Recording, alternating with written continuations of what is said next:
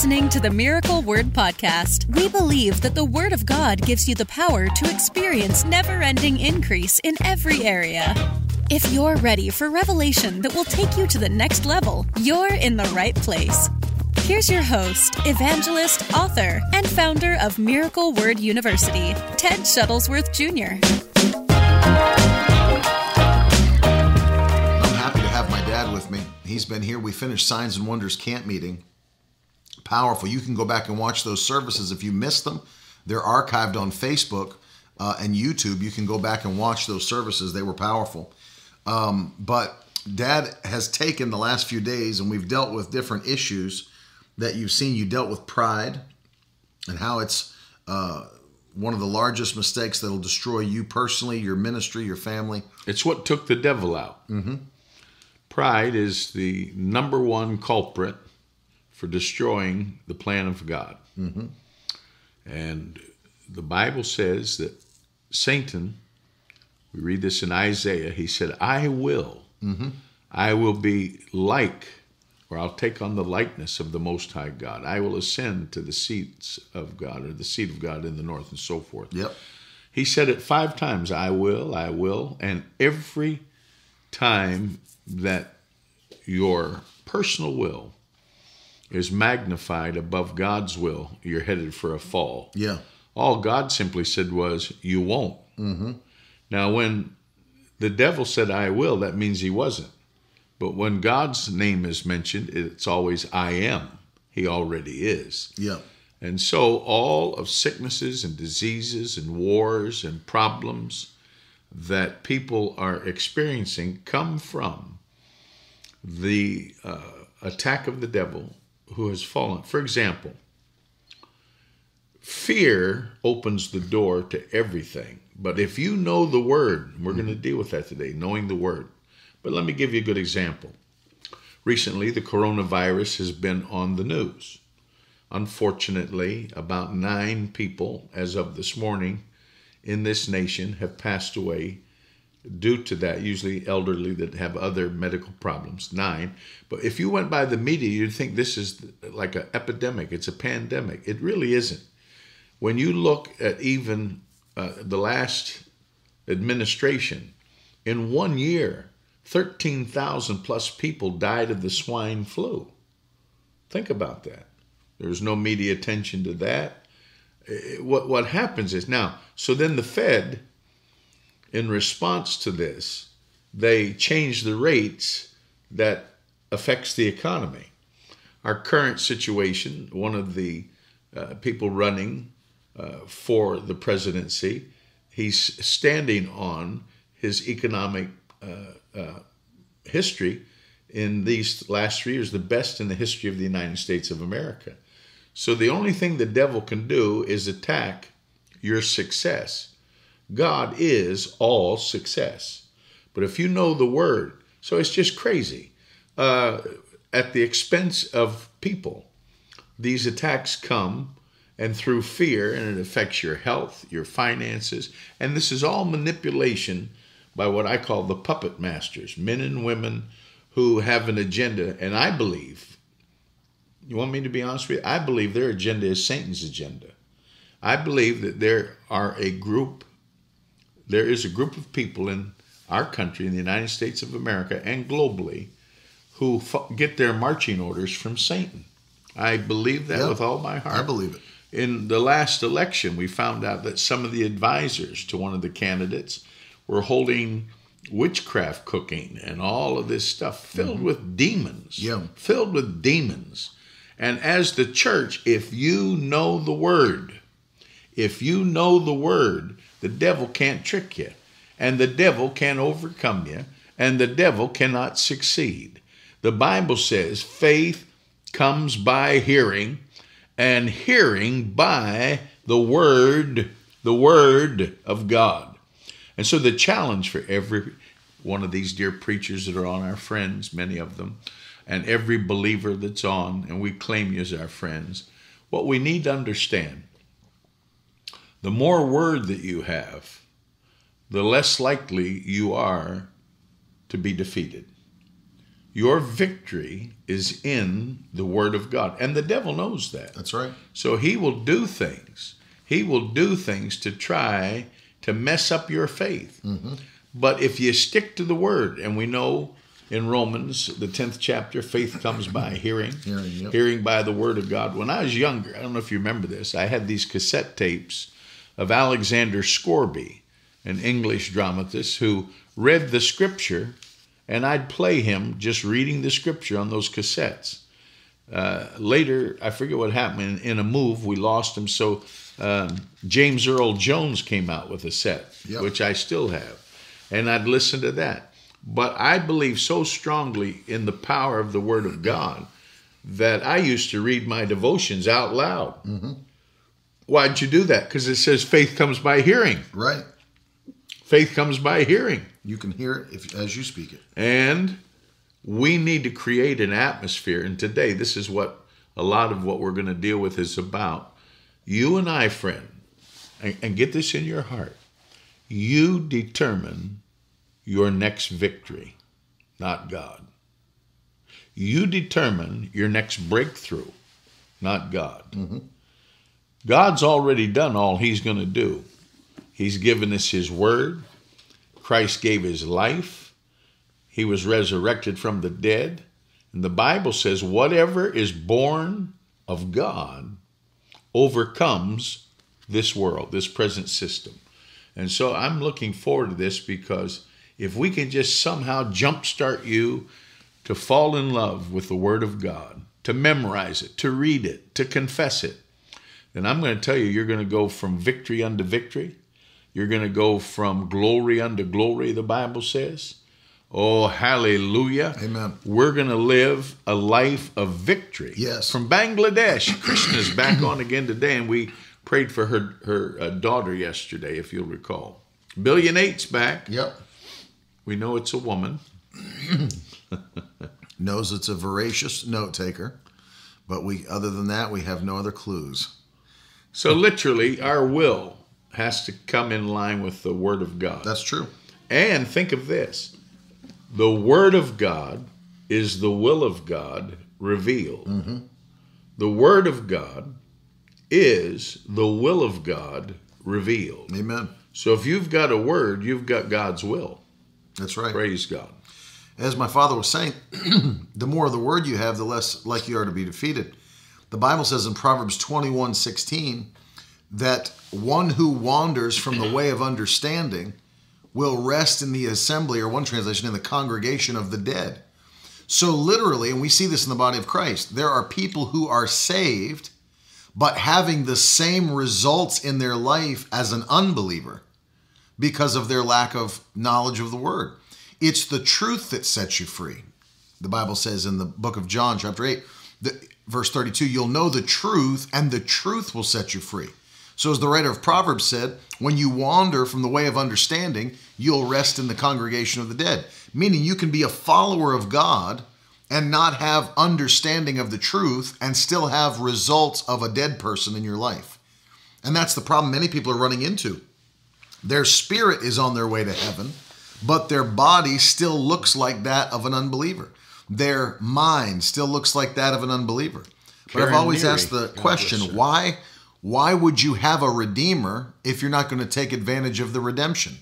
If I have a savior, my spirit shouldn't look like those who don't have a savior. Right. If I've got a healer, my body shouldn't look like those who does, don't have a healer. If I have one who brings peace, my mind shouldn't look like those who don't have a comforter. Uh, if I have a provider, my finances shouldn't like look like those who don't have a provider. Your redemption brings you manifestation. And the only way you can take hold of it is by revelation knowledge of God's word. That's why Paul said, and we quoted it the other day, Paul said it in uh, Acts chapter 20 and verse 32, teaching the Ephesian elders. He said, I commend you to God and to the word of his grace, which is able to build you up and give you an inheritance among all those that are sanctified. So the word of God literally is your inheritance to be taken by faith. Praise God. Randy Coggins is on Good the see you, man. second. That means there must have been a 1st How come you don't go by Randy Coggins Jr.? because the second means that they don't have the same uh, middle name. Aha. I believe is what that is. All righty. Well, Or there was someone in between them in the first. I, I'm- I'm sure it's one. It's one of those two reasons. I see. Karen Neary's back on. We talked with Sister Karen about finances the other day and start where you're at. And I'm and she glad did, by the way. I'm glad to see her back on again.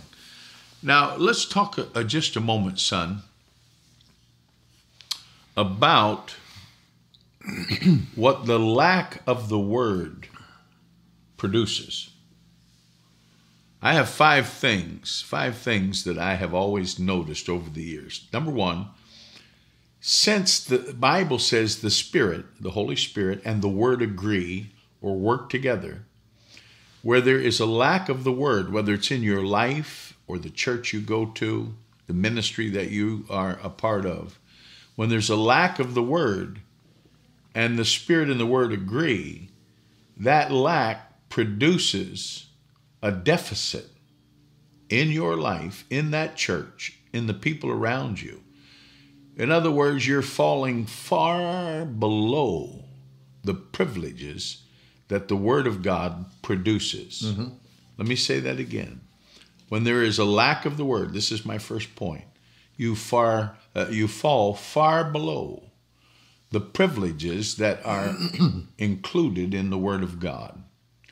Now, years ago, when I was in Bible college, we had a class on uh, gospel music. It was on uh, uh, music. Hymnology. Uh, yeah, and it was also they would tell you the stories behind the songs.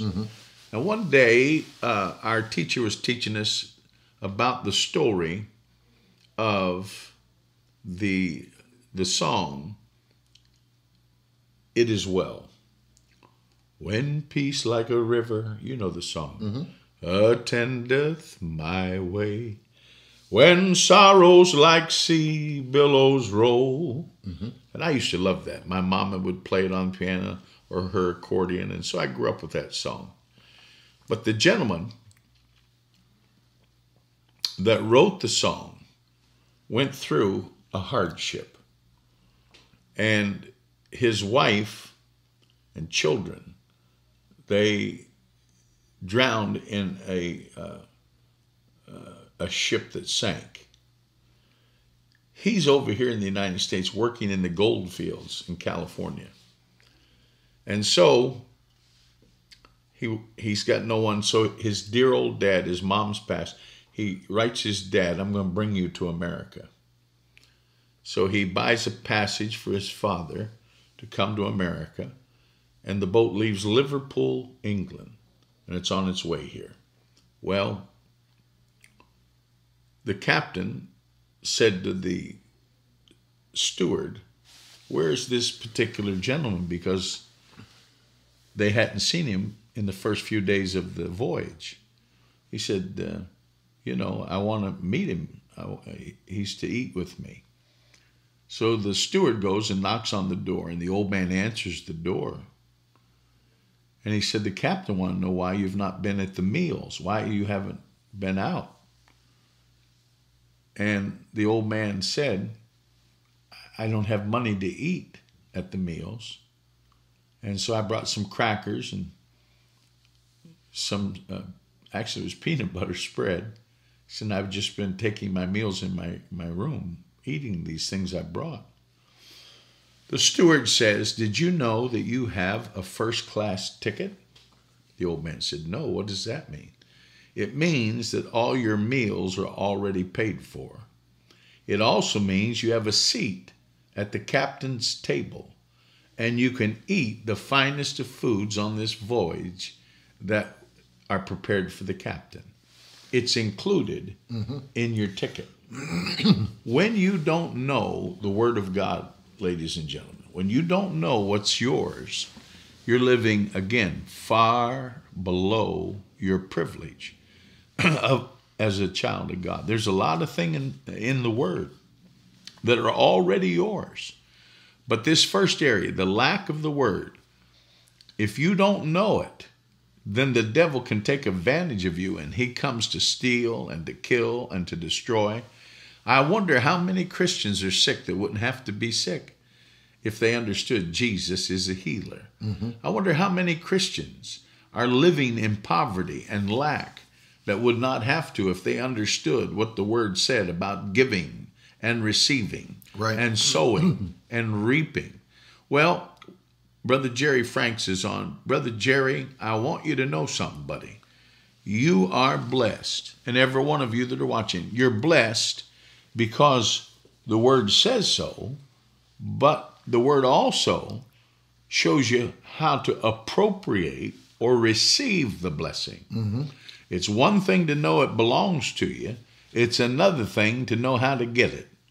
And so, this first area is so very, very important for you right now. And that is if there is a lack of the word, and since the Bible says the Spirit and the Word, they agree or they work together, then if you don't have that word in any particular area of life that you need it, then there's nothing for the Holy Spirit to work with. And so we are watching. Like as I said a moment ago, everybody's concerned about the corona, uh, yeah, coronavirus, uh, and what's going to happen. Well, we feel bad for people that have passed from it, but in our country, nine to ten people that have died, compared to the last administration, thirteen thousand people died of the swine flu. And in that flu season, and we're coming pr- pretty much to the end of the flu season, it's insignificant. Why is there so much attention to it? Well, number one, fear. And if you don't know the word, fear will overcome you. So, what does the Fed, Federal Reserve do in our country? It cuts the rates, which slows down the economy. But also remember, when people don't have the incentive to save, they spend the money out and it causes inflation. So, in some ways, and I wouldn't be surprised if this is contrived, in some ways, it's an attack on the economy, which one of our uh, candidates right now is running on the strength of the economy, the strongest it's been in over 50 years. And that's just like the devil. Whatever God has blessed you with, whatever God has given to you, again, the devil's going to try and come and steal it, take it away from you. He comes to steal and to kill and to destroy. But then Jesus, who is the incarnate Word, He is the living Word, He said, I am come that you might have life Amen. and that you might have it more abundantly. Now, listen, this is very, very important to you right now. Anywhere in your life that you lack the Word is the area that the Spirit cannot work for you. Mm-hmm. And a lot of times people just feel like God's just going to come in and knock you upside your head and do what he wants to do in your life. No, God doesn't operate that way. He operates according to his word. And I started this segment by saying the word of God is the will of God revealed. Mm-hmm. Let me say that again. The word of God is the will of God revealed. Pop that in the comments section, everybody that's watching. Yeah, that'd be The great. Word of God is the will of God revealed. And so we need more of the word. That's it. In Hebrews chapter 1, that's the basis for what my father's saying right there. Christ is, according to John chapter 1, Christ is the Word. But listen to verse 3 of, um, of Hebrews chapter 1. And now, at just the right time, he has revealed his message. Who? God. Which, uh, or excuse me, I'm in Titus. I need to get to Hebrews. I was going to say Yeah, this is that's not it. Titus. Unless we spell Hebrews differently today. This is what it says. Uh, verse 3 of Hebrews chapter 1. Listen to this. The Son radiates God's own glory and expresses the very character of God. He sustains everything by the mighty power of his command. When he had cleansed us from our sins, he sat down at the place of honor at the right hand of the majestic God in heaven. So you can see he is the exact nature of God's will revealed in human flesh. The Word is God. But the Word is not just God, The Word is the revelation of His personality, character, and will at work on the earth. And also, read Teddy from the Gospel of John, the first chapter. This is a foundational scripture I use when I explain this, but listen to this, folks. Starting verse one mm-hmm. In the beginning, the Word already existed. The Word was with God, and the Word was God. The Word was with God, which means that the atmosphere around the throne of God was the establishment of everything God has ever spoken. The Word was with God, and the Word what? Was God. was God. So when we're talking about the Word of God, we're talking about God Himself. That's it. Expressing Himself, His radiant glory. Yes, I like that billionaire. Yep. And that that's what I wanted you to get in your heart. That, Mm-hmm. that Word of God, it is God. It is God. It is His will revealed. The Word of God is the will of God revealed. That's right. And the thing that I, I, I say to people, I don't know if some people kind of raise their eyebrows when I say it, but think about it. The Word of God, the written Word of God, is just as much God as the individual seated on the throne. You have to you have to remember this. The written word of God because and here's why if you've never heard this. Paul told Timothy that the word of God or when he, he talks about all scripture is inspired. That's the word the King James. All scripture is inspired. The word's not inspired. The word is actually God breathed. It came out of God's mouth. That's why we, we can have scriptures like Isaiah 55 11, where God said, When I send my word forth, it always accomplishes what I send it to do, never returns to me empty or void, and prospers in the thing whereunto I've sent it. The reason nothing can deny his word is because he is his word. And so when his word shows up, he shows up. Nothing can uh, uh, reject or uh, be an obstacle to his word because he is his word. And this Bible that we have is, it's a guy wrote to me on my YouTube today. He said, "You you people don't even understand what you're talking about because God, the Bible's not even infallible." Well, he he ha- he has one of the lowest views of Scripture that you could possibly have and still call yourself a Christian. He doesn't believe it's inspired. No, and it is the inspired. They've tried to prove for centuries that the Word of God is false and have never been able to do it. There's- Pat Blay from Ohio. Hello. this Sister is the inspired word of God. And think about it because it is, because this came out of God's mouth and the, the what the writers wrote was inspired by the Holy Spirit. This word is alive. It's not dead, it's alive. That's why you can quote the word and the word works. That's why you can speak the word and it will manifest power here on the earth. No other word can do that except God's word. The first introduction to the word for most people is the man or woman of God that is teaching and preaching them. And so, if the minister is not given to the study of the word, what was the two things the apostles determined in the book of Acts? Do you remember? about not wanting to wait tables and serve people. They right. we need to be prayer given to the study of the word in prayer. and prayer. So, to every dear minister, we need to understand that the lack of the word is opening the door for unbelief mm-hmm. in the people we minister to. Absolutely. So, this second area, very, very important. The lack of the word produces or allows unbelief to operate. Mm-hmm. And unbelief, Spurgeon said, is the mother of sin. Hmm. The mother of sin is unbelief. How do we know that? Satan in the garden comes to Eve. Yea, hath God said? Question Right. mark. That's right. Unbelief. See, what are, you, what, are- what are you talking about? Eve must have said. He told Adam and I very plainly that we were not to partake of these two different trees. Yea, hath God said. Right. So, how does the devil attack the Word of God? The very first story, Adam and Eve, he attacked it with doubt and was trying to get Eve to not believe the Word of God that he plainly had given Adam and Eve. You're not to partake of this tree, the knowledge of tree of knowledge of good and uh, of evil, and the other tree, that if they ate of that, they'd still be alive. Yep. Tree of eternal life. Well, the Bible says that Eve succumbed to that temptation when she did not believe the word of God. Now, Adam, the Bible says he knew it, but Adam purposefully rejected it. So you have two groups of people. You have God giving his word, you have some that through doubt and unbelief, they don't stick to the word that they have.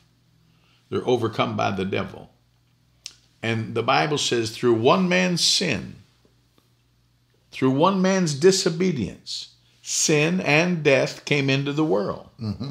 And so the lack of the word produces unbelief and it opens the door for sin and death and every destructive power mm-hmm. for the devil to work. One of the reasons why I used to love to hear Brother Schambach preach, he was a faith preacher. Yeah. But not only that, he preached by the gift of faith, one of the nine gifts of the Holy Spirit. When I traveled with him, if he walked into a room, you could feel faith instantly when you saw him. It was on him, it was mm-hmm. in him. I loved it. Yeah. And I remember one time we were in Dallas, Texas, and Brother Schambach had been told he was going to die within 90 days. His blood flow was low. And I look, and one day, here he comes. Teddy and I are in the parking lot of the motel throwing the baseball. I brought my glove. He brought his glove. It was a black Rawlings glove. Mm, I remember it. And and Brother Schambach stands there. I said, What are you doing here? He said, Getting healed. In other words, he was not going to stay home. The big tent was up. 17 day tent crusade. I had to preach at least once every day because he couldn't make it. He invited his friends to help him. And one of his friends that came to help him in that meeting, there were so many, but T.L. Osborn. So one night I'm sitting on the platform, Walt Mills, who just passed away uh, a couple days ago, dear Walt, T.L. Osborn, myself, we're sitting there, and Brother Schambach's got the mic. And Walt Mills leans over to me and he said, I thought he was dying.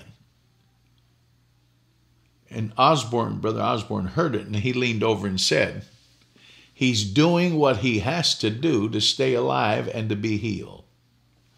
And what Brother Schambach was doing, he was exhorting the crowd in the tent, couple, 3,000 people there, and he was taking testimonies for radio and TV. Mm-hmm. And I can still see him with his hand on his hip holding that mic. So you're telling me that you, and whatever the disease was, and Jesus healed you. Put the mic under, and let him talk. Then he'd pull it back. I want every one of you under the tent to know that Jesus is a healing Jesus. See, he's speaking the word, speaking the word. I've come that you might have life and that you might have it more abundantly. And then he put it back. And Brother Osborn leaned over to me again and he said, He's getting healed right now while he's talking. while he's talking. Wow. See, so the word in your heart and coming out of your mouth destroys the attack of the devil. What if Eve had said, You lying serpent? Of course God said it. Then sin and death may not have entered into the world. But the, the, the frailty of humanity is this. Uh, Robbie, that's a good question. Why do some people move in miracles early on in their ministry and then it seems like it stops? Anybody I know that operates that way operated till they died. So I would say, Robbie, you probably had a poor example you were following. Because anybody that I knew that operated, they did it till the day they went to heaven. So I really can't relate to that, but it's a good thought. Maybe they fell into thought. sin. Maybe they started Yeah. living in sin in their life. Yeah, see, I don't know what he's talking about. Maybe they And get please- into yeah. bad doctrine. And please don't give us uh, any names, Brother Robbie, but I can't relate to that because everybody that I ever uh, followed back on, it looks like people are getting kicked off. Bandwidth, all right? Everything, yeah, everything's fine on that So side. get back to this point. Eve could have said, You're a lying devil, you serpent. I'm not going to believe that. But the lack of the word, and when you don't um, when you don't obey the word that you have, then it opens the door for unbelief to come in, and unbelief is the mother of sin. And it can take you into a place that you don't want to go. Right. And so, this second point, very, very important. We need to be filled up with the Word in our uh, in our spirit. Now, what does the Bible say in Romans 10, uh, verse 8? But what saith it? The Word is nigh thee, even in thy mouth, Mm-hmm. in thy mouth. That is the word of faith which, Which we we, preach. preach. So, out of the abundance of the heart, the mouth speaks. So, another thing that we need to understand in this area is that if we fill up with the word, fill our spirit up with the word of God, then, my friends, you're going to begin to speak an overcoming word. Mm-hmm. That, again, as I said in the first point, the spirit and the word agree. The, the spirit can work with it.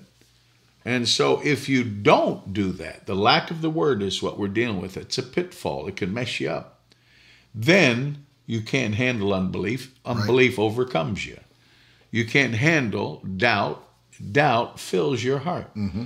We need the word of God. This second point, very, very important. Yeah. We need the word of God to shut the door on the devil's devices. Mm-hmm. Now, Paul said to Timothy, we're not to be ignorant concerning the devil's devices. What are his devices? Starting with the story of Eve in the book of Genesis and right on through the scripture, one of his devices is to get you to not believe the word of God. That's right. To doubt God's word. It's what he's always done. Did God really say? People are still trying to do that today. Well, does the Bible really say? People people are still using that argument. Uh, it's being used right now for those that would love to um, to promote an agenda that is anti-Christ. Right. There's there's churches and denominations now that are trying to redefine what the Bible says about marriage, about uh, I mean all kinds of things, sexual sin. There's church and denominations that are ordaining homosexuals, and you know what their argument is? Well, does the Bible really say? What does it really mean in the Greek and Hebrew when it says that in Romans chapter one? I mean, and they're I'm doing the same thing that the uh, the devil did all the way back in the Garden of Eden. Well, does the Bible really say that? Does it really mean that?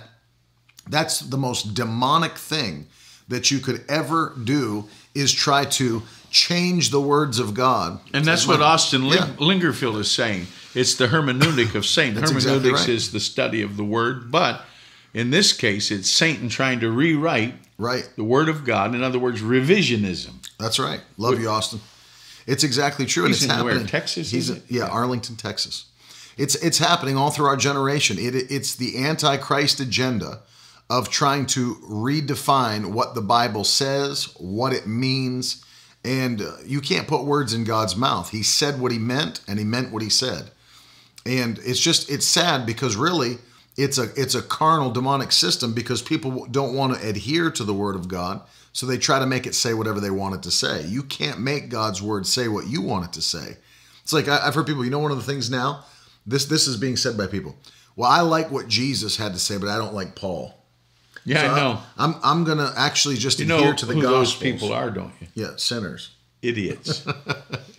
I, I'm going to I'm going to adhere to what the Gospels say, but I'm not. I don't want to hear what the what the epistles have to say. I'm not going by that. it's all inspired by God. It's all God's word. I even believe the cover where it says Holy Bible. Yeah, I That's heard, inspired. I heard a preacher say, "I believe the Bible from Genesis to maps." I even believe the maps are true. but, it's it's it's true. The Word of God is preeminent. I mean, you can't. Let me let me give you a scripture to uh, to back up what, what we're talking about. The Bible says in Psalm 138 and verse 2 that God has magnified His Word above His name. He's magnified His Word, or one of the translations renders it this way He has backed up His word with the power of His name. That speaks of God's own integrity as His identity. His word is backed by His identity. And so there's no higher, there's no higher power in the universe than the word of God. None. And so that's the, you know, the sad thing is that as we live in a generation where it's funny because in a generation where everybody wants to uh, have defined truth. You know, millennials are uh, they want people to tell them why, why, why. But then when you tell them why, they want to question the standard that you're actually telling them from, which is why we have people that are now what they're calling postmodernists, people that well there is no absolute truth. Truth for you is not the same as truth for me. It's all relative. And that's not the word. The word sets the standard. It's like a guy got on the broadcast the other day. He said, "You guys are this this stuff can't be right. There's no way." Uh, he said, "You don't need Jesus." He said, "I think all you need to have is a good heart." Here's the question: When you say something like that, if you don't have an actual standard that's beyond humanity, who determines what is good? You? So all you need to have is a good heart. Well, who says what a good heart is? That's relative unless you have a standard that's beyond humanity. That's why it's important. You know, people, I, I listened to somebody the other day, they said, well, I don't believe that you have to have somebody tell you what, what a moral a moral standard is. I believe everybody's just inherently good. You know, the guy asked him, he said, Oh, really? You believe humanity at large is, is inherently good? Yes. He said, Do you lock your doors at night? yeah, uh, yeah, yeah. Well, then you don't believe humanity's inherently good. Well, in philosophy, the, the uh, determination of the area as Pilate, Pilate uh, declared what is truth, so forth.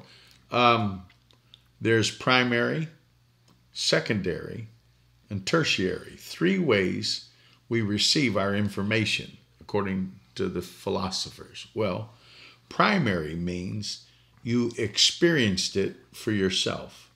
Secondary would be someone told you about what they experienced. And tertiary can be even one more removed. You may not know the person. So, secondary, let's say he's secondary, and he knows I said this or I did this, then he says, You know, this is what dad did. But in his telling of what I did, someone may hear it that doesn't know me. And so in philosophy, that's called the tertiary experience. The, it's, it's removed even from the primary by at least one. Every time you move away from God's word, it lessens the effect of God's word so that you get people saying what they say because they don't have a primary experience with God for themselves. So, this area we're talking about, very, very important. You need to study the Word of God for yourself. Not what I say, not what my son is saying. You need to open that book and you need to pour over it. By that I mean study it. Study to show yourself approved. Read the Word of God. Fill up with the Word of God.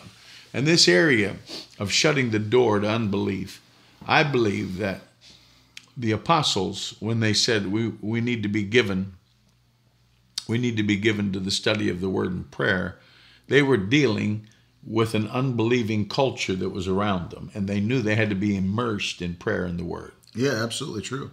Do you believe that part of the punishment of those that go to hell, they will keep experiencing the very thing they came against God with, for instance, abortion? Yeah, yeah. I don't know of any scriptures. That, yeah, there's no scripture that about that. Um, you know, you think you think about it. From Italy, Alessia Broglia. Murray Shanu on the Ojibwe. You were talking about him earlier. He was talking about you, Murray, about how you're going to come and bring a busload of people over to Michigan. and bring so many wonderful people with you. Love you, Brother Murray. Sheila, what do you say to people who argue the Bible is man made? You know, I that's- find that this is one of the arguments that unbelievers of my generation always say. They've said it in every generation. But you know what, Sheila? It, it just shows their own ignorance. There's no possible way Right. that the Bible could be man made, specifically because of the prophecies that are in the Bible. At the time of its writing, the Bible was one pass. third prophecy. One third of the Bible was prophecy. Right. 80, over 80% of those prophecies have already been literally fulfilled. And there was so a guy much that so, did, he did the odds but- on that. But listen, so much so that people later that studied this, they actually thought the books of the Bible had to have been written after those events took place. Right. And they thought they were written as history but they're not. They were written as prophecy. And when, when they found when the books were actually written, it blew the minds of even researchers to find out these things were literally prophesied. You go back and look at the wording of the Old Testament. God doesn't give uh, uh, vague prophecies. He doesn't say, well, you know, there will be some nations that'll rise up against Israel. He names them by name. Do you realize? I, I would actually, um, I would recommend to you grab a book called 101 Answers to the Most Frequently Asked Questions About Bible Prophecy uh, by Dr. Mark Hitchcock. There are some prophecies in the Bible that are so insanely accurate uh, as far as I'm talking about down to the day, at, prophesied thousands of years before and fulfilled down to the exact day that they were prophesied, that it blows people's minds. The, there's no way that the Bible could be man made. To find all of these different authors over all of these centuries from around different parts of the world who all wrote with different styles in different cultures and all of them weave together with no contradiction. It, the study of bibliology is it's insane. There's no possible way that the Bible could be man-made. People like the guy that I was dealing with earlier, the guy that said, you know, the Bible's not inspired, and you know the, that people revisionists have changed the Bible through the ages. That's been scientifically proven to be false. You you can't you could not have changed the Bible through the ages. I mean, think about it. I'll give you one quick example before we move on. Think about this. It would mean if somebody was going to change the Bible to, to remove doctrines or add doctrines, think about this. Just with the New Testament, they would have had to dig up every manuscript around the world that was buried. Some were under armed guard at the time. They would have to take all of those manuscripts, rewrite what was actually taught about the deity of Christ or any of those things, and then put them back where they found them and then once they were refound by people who, who were discovering the Bible, that have to have their penmanship not detected in any of those manuscripts. It's, it's literally impossible. There's no way to do it. And everything that we found, Yana Paul's great evangelist, love you. Uh, the book is called 101 Answers to the Most Frequently Asked Questions About Bible Prophecy. The author is Dr. Mark Hitchcock. If you want an even more in depth book that he wrote about Bible prophecy, get The End. The book is just called The End. He was an understudy of J. Dwight Pentecost, who was a professor emeritus at Dallas Theological Seminary, and who wrote the book Things to Come, which was the standard book for eschatology in Bible colleges for many years. And uh, Dr. Hitchcock studied directly under him and wrote this book more for you had that book in Bible school, Things to Come. No. No, you didn't have it? Your mom bought it for me for my 21st birthday. And I kept it all these years, still have it. Zion later used it for their students, yeah. And it's They were using Walvoord when I was in school. I see. Book of Revelation and the Yeah, Book of Daniel. I have those as well. Mm-hmm. John Walvoord. But the um the interesting thing that was written as a textbook more for people that were studying for ministry, whereas Dr. Hitchcock writes for the layperson, so it's even uh, more readable if you understand what I'm saying by that. It's not it's not laid out like a textbook. But there's no possible way that anybody with a mind of any kind studying the antiquity of Scripture could believe that it was man made or that it, it was somehow revised through the ages. This is a miracle that you hold in your hand. It's a miracle. There's no possible way it could be from men. There's no way that it could be preserved the way that it was other than through God's protective hand. He promised to preserve His word and He's done it. And we have it today. Do you know when they found the Dead Sea Scrolls? They were so blown away because they found now manuscripts that were much older than what they'd had a full copy of the uh, book of Isaiah. And when compared to what we had currently at the time of the discovery of the Dead Sea Scrolls, they found uh, they found that it was 99 plus percent match, and the only differences were in punctuation and some spelling. I mean, that's insane. Not 66,000, Nick, 6,000 ancient manuscripts of the New Testament. Six. It's now it's a little bit over six thousand, uh, but that's that's not full copies of the New Testament. That's that's manuscripts, parchments. It's uh, pieces of manuscripts, but if you add them all up, 6,000 plus. And so, uh, yeah, You know where most of them are kept? they're kept all over the place, but All of the uh, writing of the Essenes, the Dead Sea Scrolls, representing over 6,000, are kept in a museum in Jerusalem. And I've been there and I've looked at them. They're behind, uh, you know, glass encased. Now, if you're talking about uh, the Catholic Bible, the Vulgate, uh, the Sinaiticus. no, we're talking about actual. Yeah, I'm actual- talking about what was found. Yeah, in just, actual Greek manuscripts of the New Testament. just what they have in Israel is over 6,000 different parchments and Fragments. some are scraps. I saw one, fragments. it's, it was all torn. Yep. But uh, that's where my brother Tiff was talking about, I'm sure. Now, ancient manuscripts. That's an overestimation of Iliad. Yeah, but six. It's yeah. not. It's not that many. No, it isn't. It, it's it's maybe close to three thousand now, but it's not fifty five hundred. Right. Uh, but Tiff and I talked about this one time that there is such a volume of proof that you would have to be something wrong with your mind not not to understand that. But think of it this way too, Teddy. This generation is not as learned as the last generation. They don't even teach uh, handwriting in school anymore. I mean, there, there's a book called The Dumbing Down of America, which I've seen it uh, because I'm 65. But more and more, these questions that are coming out of our culture is due to a lack of education. Now, our thought is the lack of the word. So there's no excuse for why a preacher of the gospel cannot be training his or her people to receive the word of God. Not to mention, all information is now available to you. Pretty much so. There is no information that's not available to you. You don't even have to explain. You don't even have to attend a, a, a university anymore. You can watch their lectures online. You don't even have to go to a classroom. You don't even have to join them. You can actually watch the lectures online. But the thing is, what if they don't know where to go and what to look for? it's their own fault. Because Well, I'm just saying, what if I'm brand new? I just got saved. I don't know all the things you're saying. Right. Where would I go?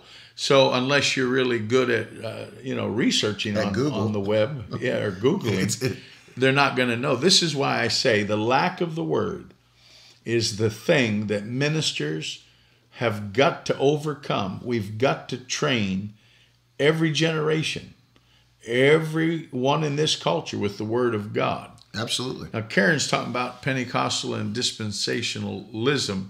We're not going to get into that because the uh, church being spiritual Israel is not necessarily false. I believe No, we are true. spiritual Israel. We are. Paul said that there's Hebrews. a spirit. This we've been we've been brought into the family of God by the spirit of adoption, Romans. grafted into Right. the vine. So we are viewed as spiritual. What did Paul say? Who is a Jew? One who is one naturally, or, one who one- is one spiritually by the heart. And uh, and But so I know what she's talking about. Yeah. Because I just saw an article. But let me just say this: you and I are talking about modalism. Uh, was that yesterday? We Yeah. talked about it, and it, it's a doctrinal uh, thing, and there are very well-known people that are called uh, uh, exponents of that. It has to do with basically the nature, the similitude of God.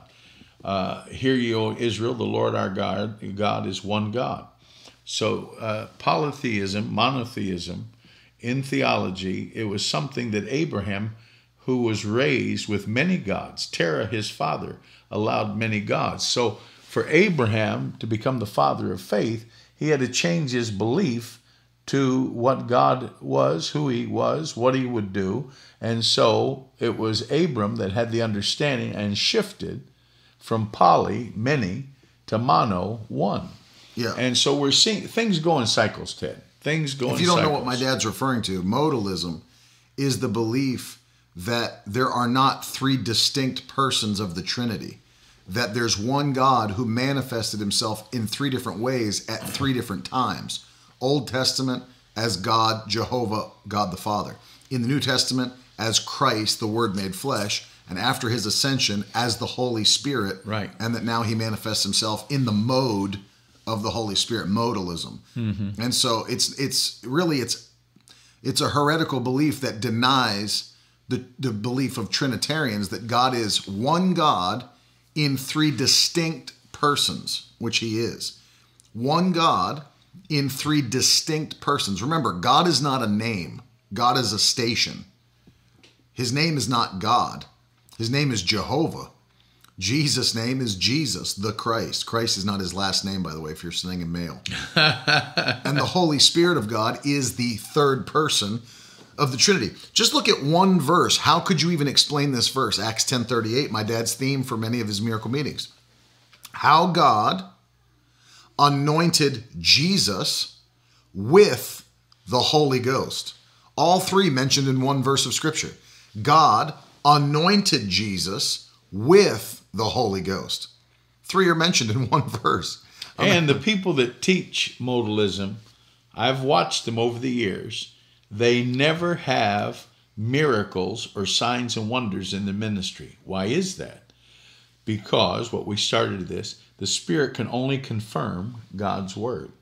Correct. So actually, if you think about it, modalism, or as Teddy explained it in depth, is a man-made doctrine and not a Bible doctrine. Yeah, it, it basically deviates from orthodoxy. Karen, I answered these questions for you privately. Yes, the promises to Israel, because people argue, well, things you see in the Old Testament, that's not for believers, that's just for the nation of Israel. But although there were some promises that were specifically for the nation of Israel to be revealed to them, if it was a promise of God's goodness, like for example, Deuteronomy 28, the blessings for obedience, hmm. those carry over into the New Testament because we have a better covenant established upon better promises, Hebrews 8 6. So you can't tell me God would do something better for his old covenant children Than he he would would do under Christ for his ch- New Testament children. So because we've been grafted into the family, a great scripture for you to read is Galatians 3:29, where the Bible says that if you belong to Christ, then you are Abraham's seed and an heir according to the promise. So understand that if you belong to Christ, you've been grafted into the family of God and you have better promises available to you today than they even did in the Old Testament. So, yes, we can claim those same things in New Testament covenant uh, that they had as blessings for obedience in the Old Testament covenant. We, we have a better covenant. Right. Now, Karen, begin to say this over yourself. Don't confess you're confused. God's not the author of confusion. Confess this over your life, little sister. Begin to say this I have the mind of Christ. I am being led by the Spirit. And so, all education is a process, a step by step walk. And that's where you're at. Every day, God's given you more information from His Word, more things to help you. Now, the third area that I think we need to address before we run out of time. That's, that's a great way to put it in one scripture verse, Austin. All of God's promises are yes and amen in Christ Jesus. That's right. Austin had a great dad. now, it has a great dad, sorry. Yes. Uh, let me just say this uh, to you that are watching. The third reason why the lack of the word is detrimental. I was reading this last night with my son. We spent a couple hours going over scriptures. I'm working to finish my book on the gifts of the Spirit. But one of the things that the lack of the word produces, now think of this Mark 16. And the Lord worked with them, confirming the word with signs following. That's it. The divine credentials for every minister, man or woman, every believer, are the signs that follow them. But if there is no word, there can be no confirmation of signs. Amen. God only Confirms his confirms his word. The lack of the anointing for miracles and healing and signs and wonders, in my opinion, the fault lies in the pulpits of the American churches I agree. Yep. the fault, you don't have to go blame the world. A lot of you talked about my culture, my generation. That's not the problem. The fault is in our church pulpits where the Word of God is not being disseminated or taught or preached. And so the lack of the Word, the third area, is it keeps God's divine confirmation, signs and wonders, miracles Yes. from operating. That's it. Do you think God sits in heaven and is happy about this trivial breakfast cereal, sugar coated preaching that is filling our nation and we affect the nations of the world through media? Um, I don't think so. No. I think God, to use his words, is ticked off. I think the Bible says God is angry every day with who? The sinner. The sinner. Why is that?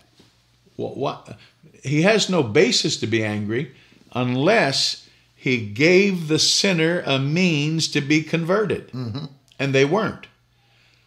It's like saying, Hebrews 11, 6, my life's verse, without faith it is impossible to please God. For he that cometh to God must believe that he is, and that he's a rewarder of them that diligently seek him. If God says he's not pleased unless you use faith, he has to give you the means whereby to have that faith. Right. If God is angry at the sinner, then he has to have the basis for that uh, in uh, his very manifestation, which is he's given the sinner a way to not be a sinner. I had a preacher friend that worked in the farmer's market. My dad used to pastor in Harrisburg, Pennsylvania, First Assembly of God. And he was coming home from the farmer's market there, uh, down going back towards Reily Street, if you're familiar with Harrisburg, when Brother Demiani, an Italian brother, was preaching with a megaphone, a, a bullhorn. And as he was running, he was preaching. Uh, Brother Elias was preaching, and he yelled on the phone, Hey, sinner! And my buddy said he stopped. He said, How does he know who I am? But there were hundreds of other people filling the streets. He said, Hey, sinner, you don't have to sin anymore.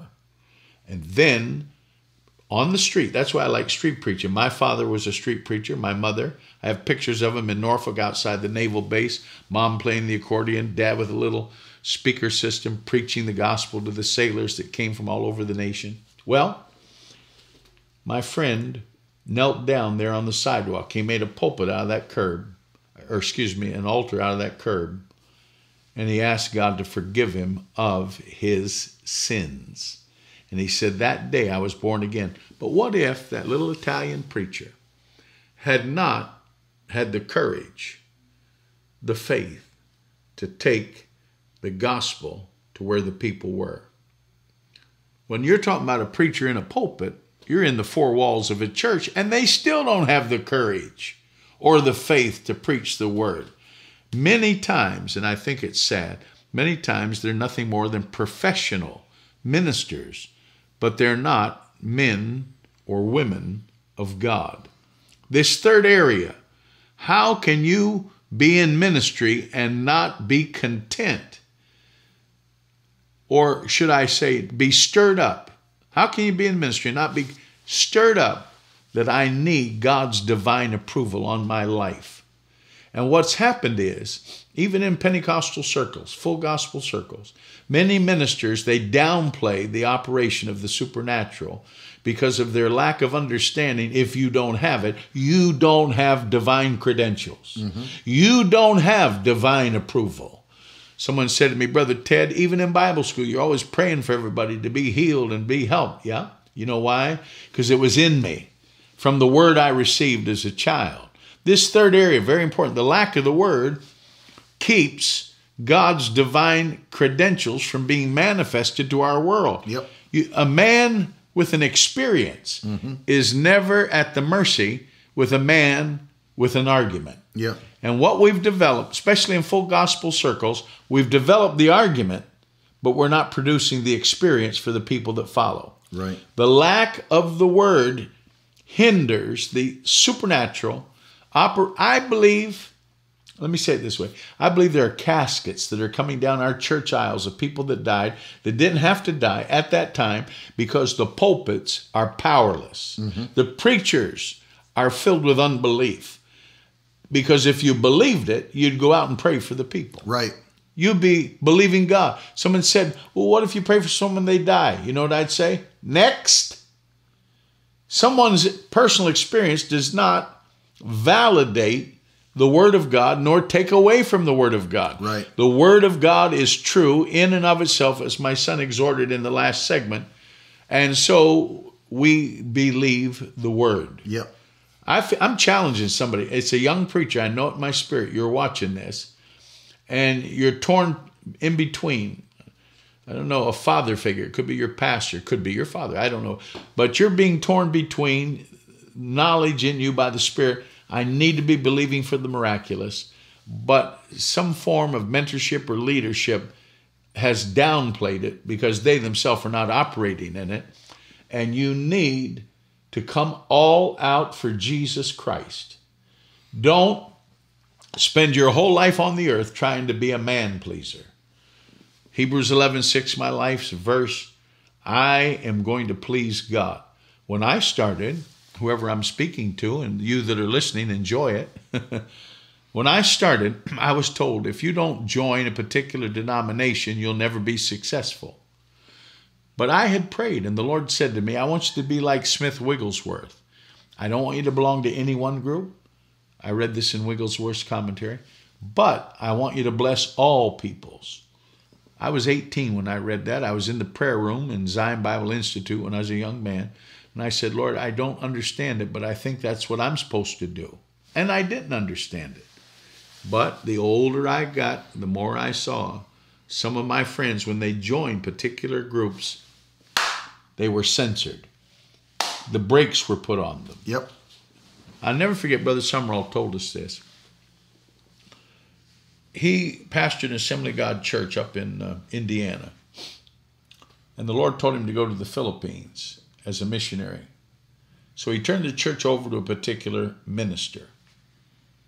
And he went to the Philippines. And of course, the great revival in Manila took place because Brother Sumrall obeyed God. It started with a prostitute that was demon possessed, Yep. throwing huge guards in the prison, Bilibid prison, throwing them. They couldn't hold her. She was so demonically energized. And they put it on radio. Brother Sumrall was in his office and he heard coming on the national radio station in the Philippines these demonic screams and words and cursing. And it so scared the nation of the Philippines, they were all glued to the radio every day. Mm-hmm. well, Brother Sumrall knew the jailer. And he said, Give me three days to pray and to fast, and I'm going to come and set that girl free. Clarita Villanueva was her name. Brother Sumrall began to fast and pray. God, I'm your servant. I left my church in Indiana to come here, and things have been tough. He had an old Quonset hut that he bought for the auditorium and was fixing it up, but no people. Right next to his church was a sewage drain, smelled. Frank, his son's still alive. Frank will tell you this. Hello, Charles. Well, here's the thing. You, you know the story. He, Yeah. he goes to the prison, Bilibid prison, and he casts the devils out of Clarita on the national radio broadcasting network of the Philippines. Mm-hmm. The whole island hears Brother Sumrall say, In the name of Jesus Christ, I command you, demons, to come out of the woman. And the devils obeyed the word of God that Brother Sumrall stood for, believed in, and practiced. This third area, very, very important because this is how you change a nation. You change a nation with a supernatural manifestation of the Spirit of God. And some of you are not old enough to know the story that I'm telling you. or Tommy Hicks that went to Argentina and the president of the country was saved and delivered and the nation fell into revival. So many stories. But see, this generation, we're in need of another national revival in the nations of the world. Amen. We need that right now. We need it in America. We need it in Canada. I like what Sister Davy wrote today. She's praying for Justin Trudeau. That's what we're supposed to be doing, not speaking against and being involved in politics, but praying for those that have rule over us. That's mm-hmm. scriptural. Well, he brought Clifton Erickson over and they rented the Sunken Gardens there in Manila. And within a week, 50,000 Filipinos gave their hearts to Christ in one week. And it kept spreading and spreading. A great national revival to the extent that to this day, the Catholic Church, which used to be the largest church in the Philippines, is now second. The number one church in the Philippines are the Pentecostals. And that large church is still there. Pastor David Sumrall pastors it. He came out of that. That's correct. Running. That's his what nephew? Uh, yeah, David is his nephew. Mm-hmm. Uh, so here's the point I'm making to you, and I'm talking to a young preacher. I know that I am. I feel it in my spirit. Brother Sumrall comes back, and his denomination takes the church from him, even though they're only supposed to hold it for a year. They didn't give it back to Brother Sumrall. Then the district superintendent of that district calls for Brother Sumrall, bring your books down here to Indianapolis. We're going to go through them, see if you've been taking the money and so forth. Brother Sumrall couldn't believe it. They stole his church. They want to look at his books. So Brother Sumrall said that was when I knew, like Wigglesworth that had imparted to him, Mm-hmm. I needed to set myself free from the sin, Mm-hmm.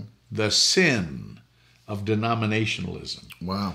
Because if your denomination is not earnestly contending for the faith, mm-hmm. if your church, if who you're following is downplaying the supernatural, downplaying, so well, that's not the biggest thing, that man, that woman is deceived, mm-hmm.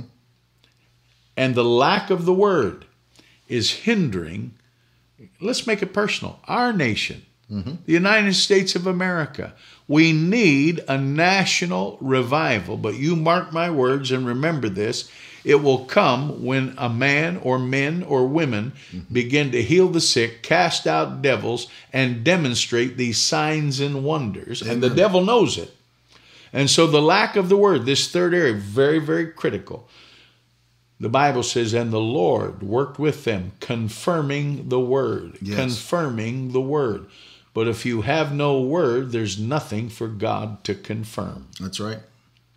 Some of the largest churches in America, dare I say it, are being pastored by men that are filled with unclean spirits. Someone said, How is that possible? One time, a preacher friend of mine was jogging, he sprained his ankle and it swelled up. And he said, Oh God, I need you to heal me. I'm too far from the car. The Lord said to him, Bert, look at your foot. He looked. He said, Remember, just because something's big doesn't mean it's good. Your ankle's swollen, it's big, but it's because of something wrong. And then all of a sudden, supernaturally, Bert's ankle got healed. He preached that until he died. I was in a meeting in Dallas where I heard him tell that story. Just because something's big does not mean it's good. Just because something's big does not mean it is good. As my son said a moment ago, what is what is the thing that we're looking for? The factual, evidential proof of the Word of God, according to the Bible, Yep. is these signs shall follow them that believe. Mm-hmm. In my name they shall speak with new tongues. Mm-hmm. In my name they shall cast out devils. Yep. In my name they shall lay hands on the sick and they shall, Shall. recover. And if they eat or drink any deadly thing, it shall not harm them. The power of having the word is the fulfillment of these four signs in your life and in the lives of our churches and Yep. neighborhoods and family and friend. America needs, and I, I say it this way all the time America needs a Holy Ghost miracle revival. Mm-hmm. After World War II, the largest crowds that came to hear the gospel were under big tents. Oral Roberts, Jack Coe, A. A. Allen. They used to call it the voice of healing, but Oral was not in that. But what it was was a move of God tell the nation the word of God is true, and God evidentially proved it with miracles. So the third area, very, very important, my friends, the lack of the word of God the lack of the Word of God Right. is keeping nations from heaven. And remember what Reinhard Bonnke said? He said, My job is to take from hell and populate heaven. Well, I Yeah, forget plundering hell. he said, My job heaven. is to plunder hell and populate heaven. One of the Isn't that It's powerful. One of the things that I want to say for people that are watching, because so many in our generation, especially Pentecostals, charismatics, are being uh, criticized by those that would be the, the reformed believers, those that and, and and let me tell you, it's it's it's a problem because people that are just a little older than me and younger, it's it's such a, a heavy, it really is a persecution. Let me explain something to you. My father just said if you are ever pressing in for these miracle signs and wonders, there will be Christians from those camps that'll tell you God doesn't do that anymore. And if it is happening, that's the devil deceiving people into believing it's the Holy Spirit. Think about this logically. When John's disciples came to Jesus and asked if he was the Messiah, the Son of the living God, Jesus pointed to his healing miracles and his supernatural power as the proof that he was the Messiah. Now, think about this. If the devil could duplicate those signs and wonders, it would have been irrelevant for Jesus to point at them as proof he was the Messiah because they would not be proof he was the Messiah if the devil could also do them. Right. So why would Jesus point to them unless they were absolute proof that he was the Son of God? And he used it to validate who he was. the Word. Go tell John, the blind see, the deaf hear, the lame walk, and the poor have the gospel preached unto them. So unless people want to argue that Jesus Christ, basically, if they're telling you that miracles, signs, and wonders, healing miracles, are something done by the devil as a deception, then they also have to logically say, then Jesus Christ possibly was not the Messiah. Because he used that as the baseline proof that he was who he said he was. And it was what the apostles used after Jesus was gone to prove Jesus is still alive and that he's still doing what he said he would do. And then Jesus said in John 14 and verse 12, the work the works that I do, you shall do also, and greater works than these. So you'll not find a place scripturally where the devil ever healed anybody. You'll not find a place where demons made someone whole of a disease or a sickness or raised p- people from the dead. Those are the works of God, those are the works of Christ.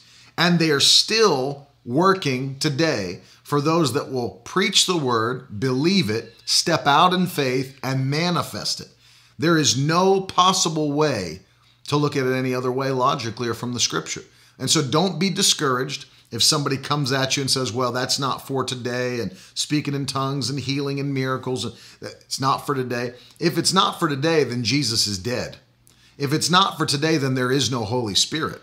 Then there is no power of God. It is the same power working today that has worked since uh, the beginning of time because God existed before any person was ever created. God has always been the same, He has never, ever changed.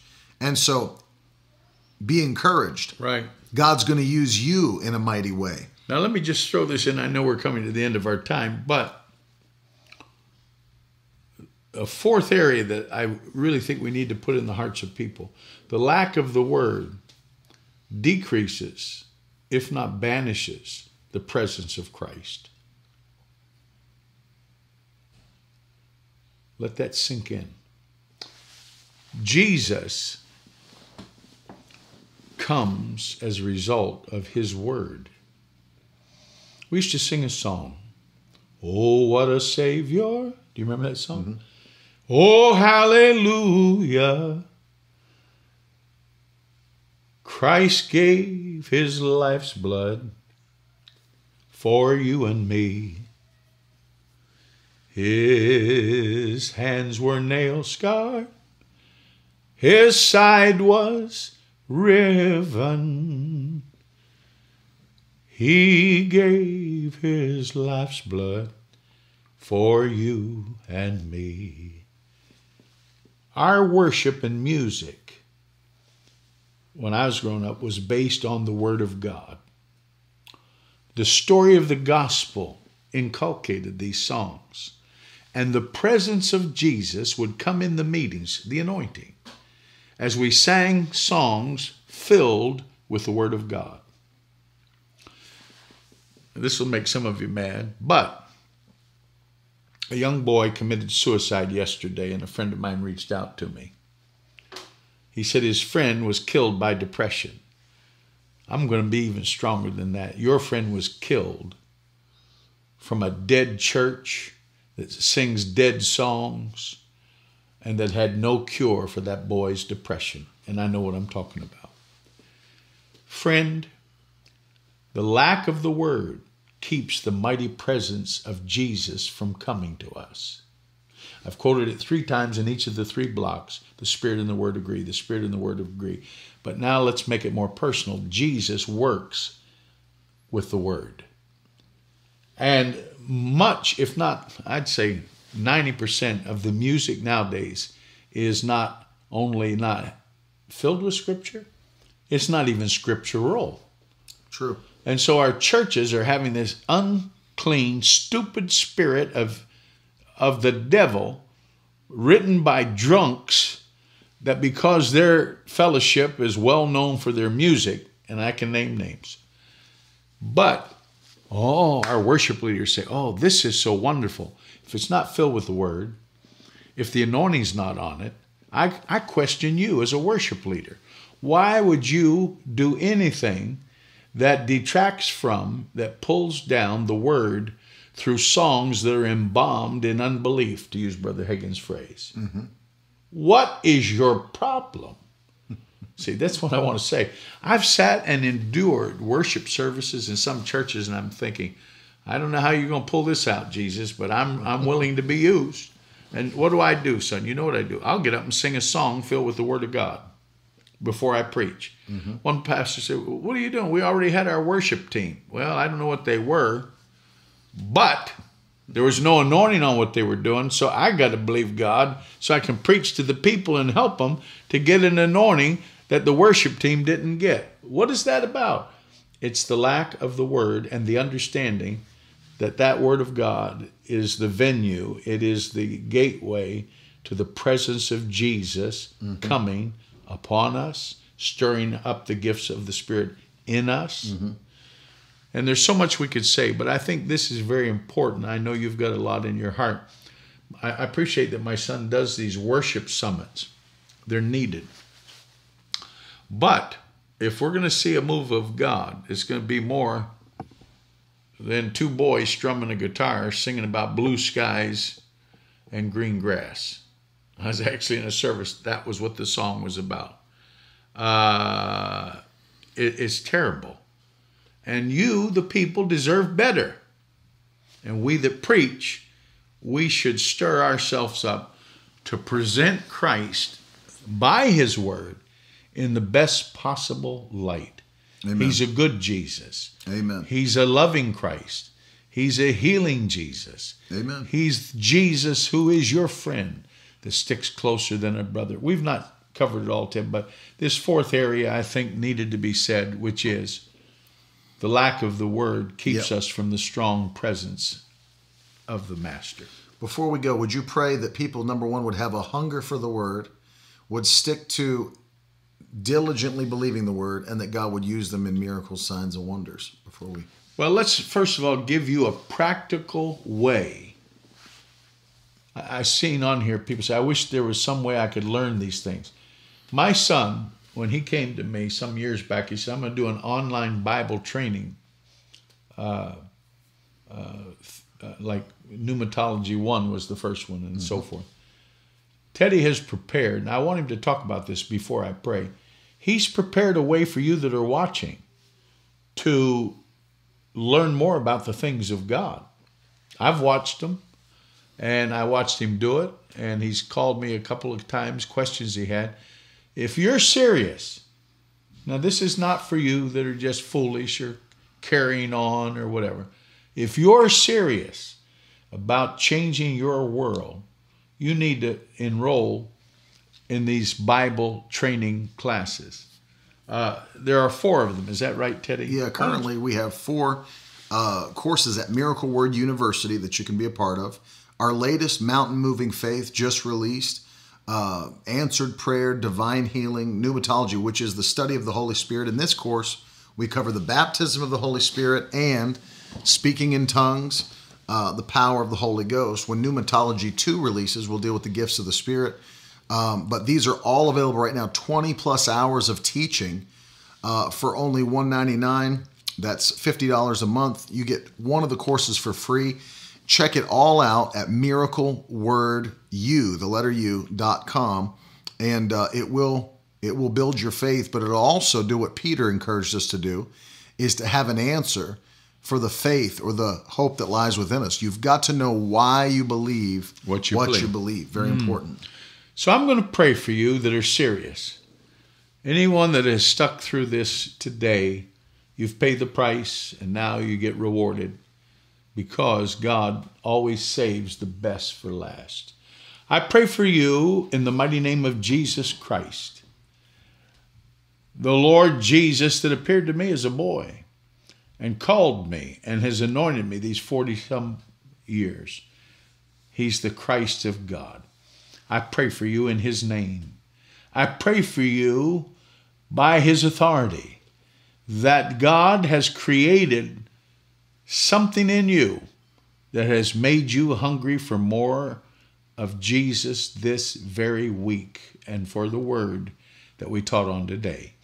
I pray the promise of Matthew 6 Blessed are they which do hunger and thirst after righteousness, that they may be filled. God shall fill you to overflowing. I pray for you now to receive answers to your prayers. I pray for you now that faith has come up in your spirit and come alive according to the word you've received today. I pray for you that your family would be saved and healed. I pray for you that you would have tremendous breakthroughs in the name of Jesus Christ.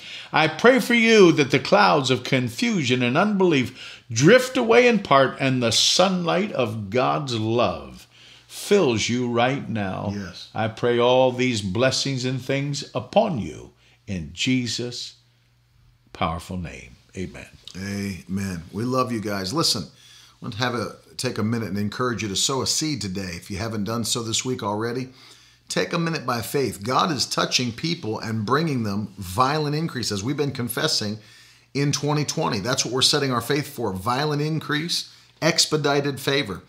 If you didn't hear me share the testimony back in January, this stirred me up. We were in the middle of revival, and a man wrote to me on Twitter. He said, uh, Not only have I been in every night of the revival, but I uh, signed a contract today after sowing a seed. It tripled my income for the year. Yesterday is powerful. Someone sowed a seed and uh, uh, of a thousand dollars, and then wrote in saying later that day, "Let Brother Ted know that after we sowed that thousand dollar seed, we made seventy six hundred dollars today." God, God is a God that honors His word, as my father was teaching.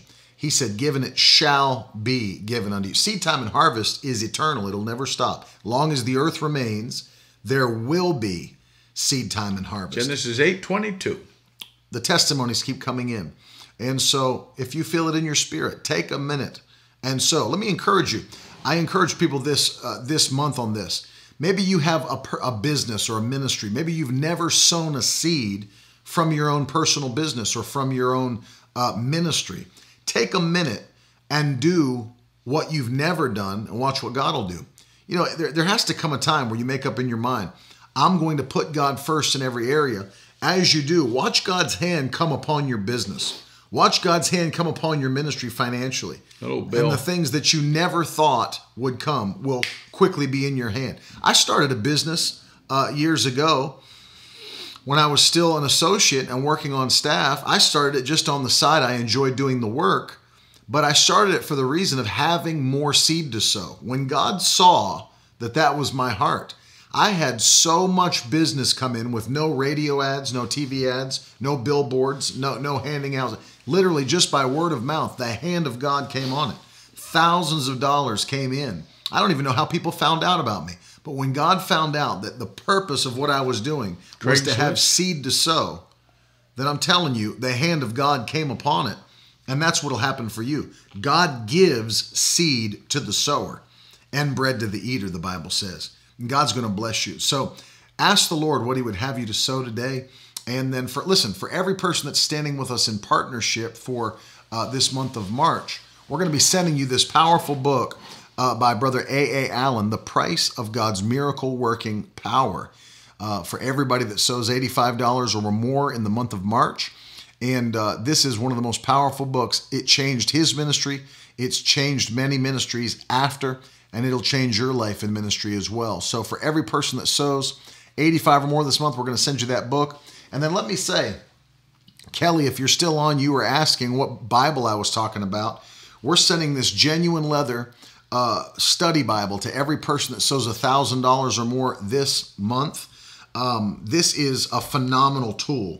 It's the Life Application Study Bible. It is filled not just with notes, but it breaks down the themes of every book, the blueprint of the book, the history of the book.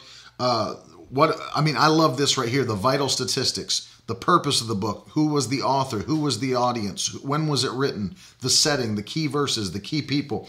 Has timelines. I love this. It even shows you maps of key places in the geography when the book was written, who it was written to. It's just filled with tools that help you go deeper in your study of the Word. We're going to send you this genuine leather copy in the New Living Translation to everybody that sows this month a thousand more. And Kelly, let me say, you were asking what study Bibles I do recommend. I'm just now really getting into this one. I love it. But for years, I've used Dake's notes on the Bible. They're phenomenal. And um, there might be one or two things here or there that you know we don't agree with doctrinally, but it's a phenomenal resource. Do you know um, he taught dad and mom in Bible school, Finis yep, Dake? Yep. Ph- phenomenal notes. And so, if you don't have a Dake's Bible, I would highly recommend getting one of those. And this Bible here also is phenomenal. Um, and, and, and it'll be a blessing to you. We love you guys so much. Listen, coming up for every woman that's watching, uh, coming up at 1230 just in really about 10 minutes, my mom and my wife are going to be going live inside the Nonstop Mom Facebook group uh, and doing a live stream, doing a question and answer. You don't want to miss that. No creepy guys are allowed, but if you're a woman watching the broadcast, they want to see you there at 12:30 p.m. Eastern Time, just about 9 minutes. They're going to be going live. It's going to be great. So, if you're not yet a member of the Nonstop Mom, uh, private Facebook group. You can go on now, just search Nonstop Mom on Facebook, and then just click to ask to join the group, and uh, they'll they'll bring you into the group, and you're not going to want to miss it. It's going to be great. We love you guys. Big thank you to my dad for being here with me all week. Don't forget, Michigan, we're starting this Sunday at uh, Lakeside Assembly of God, Sunday 9 a.m., 10 a.m., 6 p.m and then Monday through Wednesday at 7 p.m. And all your the clocks details. go ahead. That's right. We're springing forward on March the 8th, early, early in the morning. Um, and so don't miss it. All the details are at miracleword.com. And then uh, we want to see you there. So, and you're going to be at Lakeside Assembly of God Sunday. Sunday through Wednesday. I'm going to be at the Bedside Assembly of God Sunday. I don't have a meeting. and then I'll be in Imlay City, Michigan uh, on the next following Sunday after that. And then with our friend, Pastor Bishop Marlon Reed, on Wednesday night following that. So it's going to be great. I want to see you guys. If you're anywhere close, come and join us. We love you all, and uh, we'll talk to you again very soon. Have a good one. Now that's the stuff leaders should be made of.